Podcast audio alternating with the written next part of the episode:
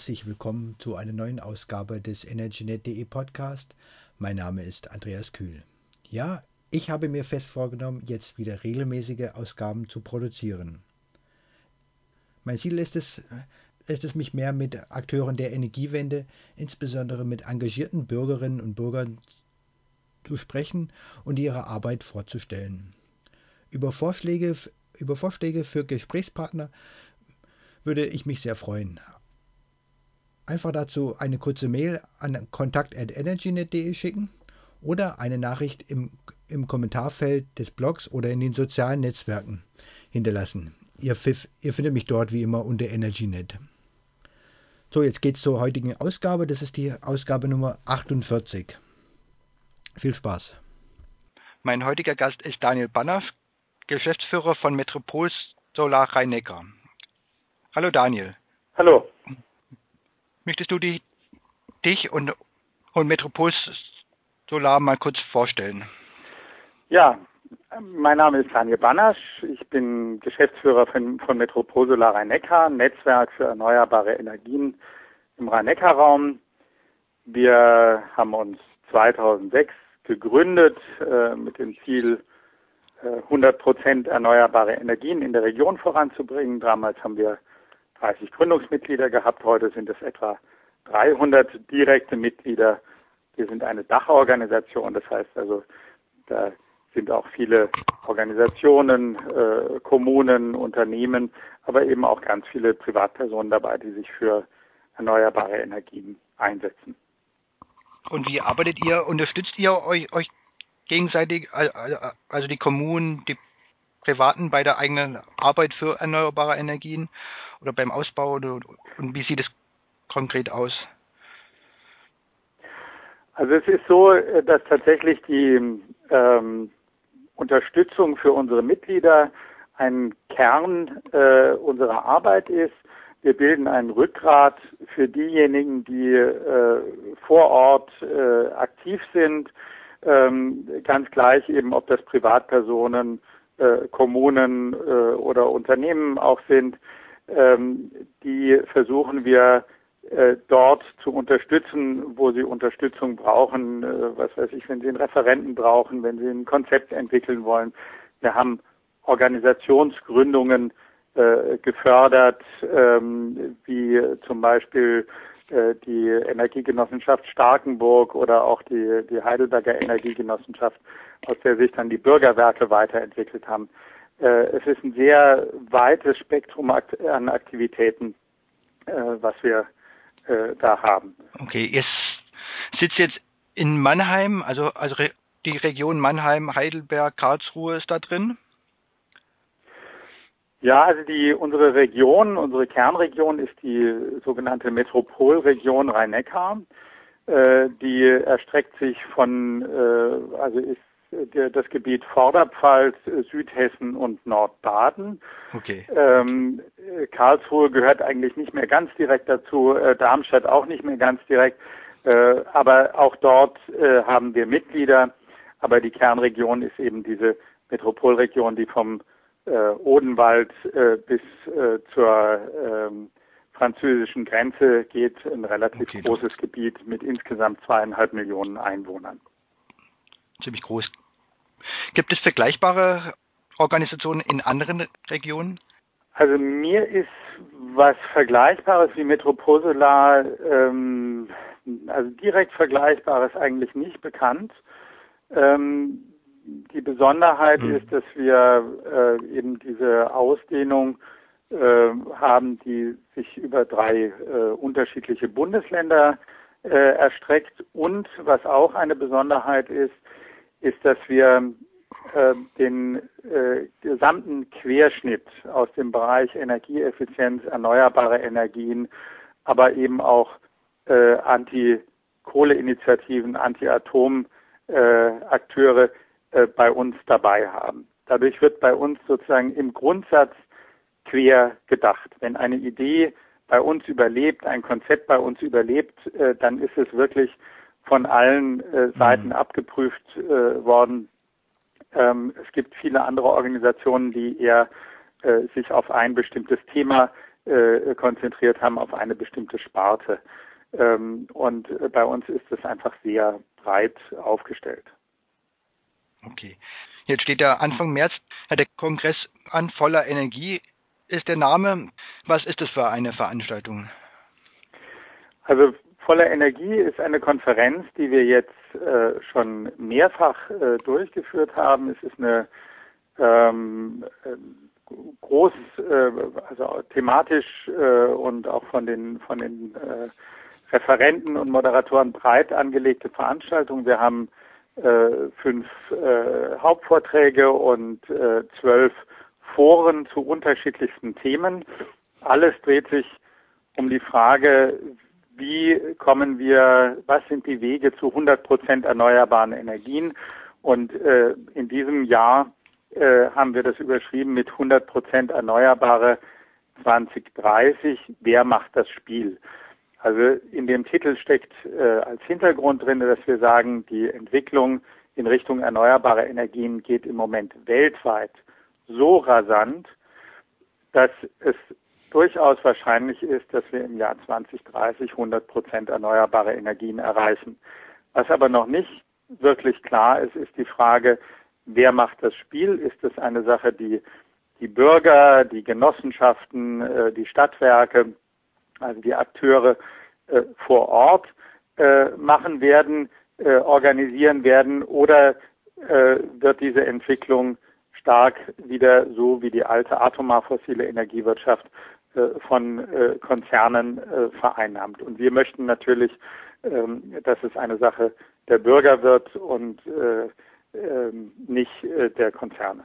Hm, okay. Und welche Themen stehen so auf dem Programm? Also es ist ein, ein, ein ganz äh, breites äh, Themenspektrum. Es geht äh, sowohl um die ähm, Frage, wie äh, was gibt, was sind die Ansatzpunkte am einzelnen Gebäude, wie wird äh, in Zukunft die die äh, Integration äh, der Photovoltaik und der gesamten Energiesysteme in einem Gebäude äh, aussehen in Richtung Autonomie oder Autarkie. Ähm, dann haben wir äh, eine äh, Themenschiene, da geht es darum, was macht man, was können äh, viele gemeinsam machen, also wenn sie sich in einer Genossenschaft zusammenschließen oder in einer Kommune, in einem Stadtwerk, also wo man so ein bisschen größere Einheiten braucht, äh, Wärmenetze, Ausregelung von äh, Erzeugung und Verbrauch im lokalen Kontext, dann haben wir eine Schiene, da geht es um die technischen und wirtschaftlichen Rahmenbedingungen. Ähm, das ist also äh, der Bereich EEG 2016, Ausschreibungen, aber auch die Frage, äh, wie ist es denn nun mit der Digitalisierung der Energiewende? Ähm, kann das funktionieren? Welche Rahmenbedingungen äh, müssen da erfüllt sein? Und dann gibt es nochmal einen weiteren Bereich, der sich eher mit äh, den, den, mit der Kommunikation, mit Beteiligungsprozessen ähm, beschäftigt. Aber wir haben dann auch noch ein Thema äh, dabei, wie die äh, Elektromobilität, die ja in den nächsten Jahren eine große Bedeutung mhm. bekommen wird. Und für alle, denen das noch nicht ausreicht, haben wir noch einen Bereich, den haben wir Solar Bubble genannt. Äh, da kann man sich also einfach auch noch mit einem eigenen Thema hinstellen, einbringen und mit anderen darüber unterhalten. Das wollte ich auch, auch noch fragen. Ist es so eine Veranstaltung, übliche Veranstaltung, wo man sich reinsetzt, zuhört oder wo auch die Teilnehmer selber sich, sich einbringen können, wie bei einem Barcamp?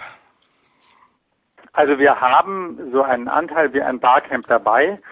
Ähm, es ist keine typische äh, Frontalveranstaltung, wo vorne äh, die äh, Experten stehen und äh, dann äh, ihr Wissen zum Besten geben und alle hinterher dann wieder äh, mhm. nach Hause gehen, sondern eigentlich sind die Vorträge, sollen vor allen Dingen einen Anlass zur Unterhaltung, zum Austausch, zur Diskussion bieten. Und wir haben äh, eben auch das Besondere an dieser Veranstaltung ist, ist äh, mit Sicherheit äh, die Atmosphäre. Wir haben das äh, zumindest in den bisherigen Veranstaltungen so gehabt, ähm, dadurch, dass ganz viele da sind, die nicht einfach nur ein hohes Fachwissen haben, sondern von innen raus für das Thema engagiert sind, äh, das prägt sehr stark äh, den Charakter dieser Veranstaltung. Und ähm, also ich kenne nicht viele äh, vergleichbare äh, Veranstaltungen.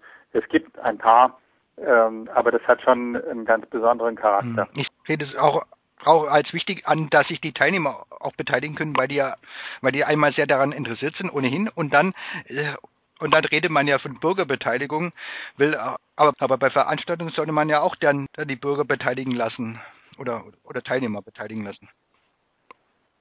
Ja, also das, das sehe ich ganz genauso. Wir haben das deshalb auch so gemacht, dass wir äh, den äh, Foren, den zwölf Foren, ähm, relativ viel Raum eingeräumt haben. Die sind jeweils äh, zweistündig. Immer vier Foren sind parallel am Freitagnachmittag am 4. März und am Samstagvormittag und Samstagnachmittag am 5. März haben die Foren jeweils zwei Stunden äh, Zeit. In der Regel sind dort zwei Impulsvorträge, die aber zusammengenommen nicht eine Stunde überschreiten sollen, sodass mindestens eine Stunde nochmal dazu da sein soll, damit man sich austauschen kann. Und auch sonst haben wir eben noch äh, Teile äh, freie äh, äh Kommunikationszeiten, ähm, wo sich die äh, Leute miteinander unterhalten können. Also es ist mir ganz wichtig, ähm, man braucht interessante Referenten im Programm, hm, ja, sonst ja. Äh, kommen die Leute nicht zu so einer Veranstaltung, aber sie wollen in der Regel, das ist die Erfahrung, sich untereinander austauschen. Und die, die dorthin kommen äh, zu unserer Veranstaltung, bringen eben in der Regel auch als Besucher, bringen eben ein hohes Fachwissen selber mit. Und es wäre sehr schade, wenn sie nach Hause gehen und hätten da dieses Wissen nicht mit anderen teilen können und keine Kontakte knüpfen. Dafür ist es da und dafür haben wir zum Beispiel auch noch am Freitagabend äh, ein, ein Abendessen, ein gemeinsames, wo der freie Austausch okay, äh, auch nochmal äh, möglich sein soll. Hört sich sehr gut an. Kann man sich noch anmelden? Gibt es noch Plätze? Unbedingt. Äh, Anmeldefrist ist der äh, 25. Februar. Äh, das ist deshalb äh, eben eine Woche vor der Veranstaltung, damit wir unsere äh, Essensplanung machen können. Diese, diese Zeit brauchen wir. es ist nicht völlig ausgeschlossen, sich auch noch nach diesem Termin anzumelden, aber wie flexibel wir dann in der Essensplanung noch sind, das ist nicht ganz klar. Also wenn man zum Beispiel an dem Abendbuffet noch teilnehmen möchte, ob das dann noch möglich ist. Ähm, wäre sehr schön, äh, wenn ähm, alle sich an den 25. Februar halten würden und äh, sich bis dahin anmelden. Je früher, umso besser. Okay. Äh, weitere Informationen wie Programm und Anmeldung werde ich verlinken im Beitrag zum, zum Podcast, finden sich aber, aber für die, die, die, die auf anderem Wege dazu kommen zu, unser, äh, zu unserem Gespräch, finden die, unter, die, die weiteren Informationen unter blog.metropolsolar.de. Genau. Also die Seite äh, blog.metroposolar.de oder www.metroposolar.de ähm, findet man alle Informationen, äh, Anmeldeformular, Programm, Flyer äh, und natürlich sind auch alle eingeladen, die das möchten, äh, Mitglied äh, zu werden bei uns. Ein kleiner Anreiz ist, dass für Mitglieder ähm, die, die Teilnahme bei der Konferenz äh, nur äh, die Hälfte äh, kostet ähm, also wir freuen uns auch äh, über neue Mitglieder, die vielleicht durch diese Veranstaltung den Anstoß erhalten. Okay, vielleicht noch kurz zu, du hattest gerade schon angesprochen, Preis für die Veranstaltung? Also der Preis für die Veranstaltung ist für einen Tag ähm, die reine Anmeldegebühr sind äh, für Nichtmitglieder 50 Euro und äh, für zwei Tage sind es 80 Euro. Für Mitglieder ist es die Hälfte. Also es ist aus meiner Sicht ein sehr überschaubarer Preis für so eine breit äh, aufgestellte Veranstaltung. Ähm, ja. Okay. Wenn aber jemand sich das nicht leisten kann und trotzdem an der Veranstaltung teilnehmen möchte, dann soll er sich einfach bei uns melden. Es soll also niemand über den Preis ausgeschlossen werden. Ähm, äh, wir sind äh, da auch zum, zum Entgegenkommen bereit. Auf der anderen Seite steckt einfach sehr viel Vorbereitungsaufwand in so einer Veranstaltung und äh, das muss auch irgendwie gegenfinanziert sein. Ja, klar. Genau. Okay, vielen Dank. Dann wünsche ich viel Erfolg bei der Veranstaltung, viele Teilnehmer und, und gute Gespräche. Danke, danke für das Gespräch. Eine letzte Frage habe ich noch. Ja. Ich hatte lange Pause gemacht mit dem Podcast, will jetzt wieder starten und, und, und regelmäßig mit, mit Akteuren der Bürgerenergie sprechen. Wen würdest du mir da vorschlagen, mit, mhm. vorschlagen, mit wem ich noch sprechen sollte? Oder gibt es einige, einige, da habe ich einige Vorschläge. Da müssen wir, glaube ich, mal ein eigenes Gespräch dazu machen, äh, weil das äh, eigentlich ganz viele sind. Also in, im Programm, in unserem Programm bei voller Energie sind, sind einige, äh, mit denen man äh, ein Gespräch führen kann. Ich will nicht sagen alle, aber aber doch ziemlich viele, okay, das äh, mit denen man ein Gespräch Guter Tipp kann. werde ich mir auf jeden Fall auch nochmal anschauen, das Programm, wenn ich da noch mit reinnehmen kann. Also es ist ein das, das Programm ist ein kleines Who is Who äh, der Bürgerenergie. Also von daher, äh, wie gesagt, gibt es dort ganz viele, äh, okay. die, die man äh, ja. sinnvoll interviewen kann. Und die sind alle nicht zufällig äh, dort eingeladen, sondern mit Vorsatz. ja, mit Sicherheit. Okay, vielen Dank für das Gespräch nochmal. Ja, auch von meiner Seite. Vielen Dank, äh, dass du dir die Zeit genommen hast. Und, und die Hörer, vielen Dank fürs Zuhören. Tschüss. Also, tschüss.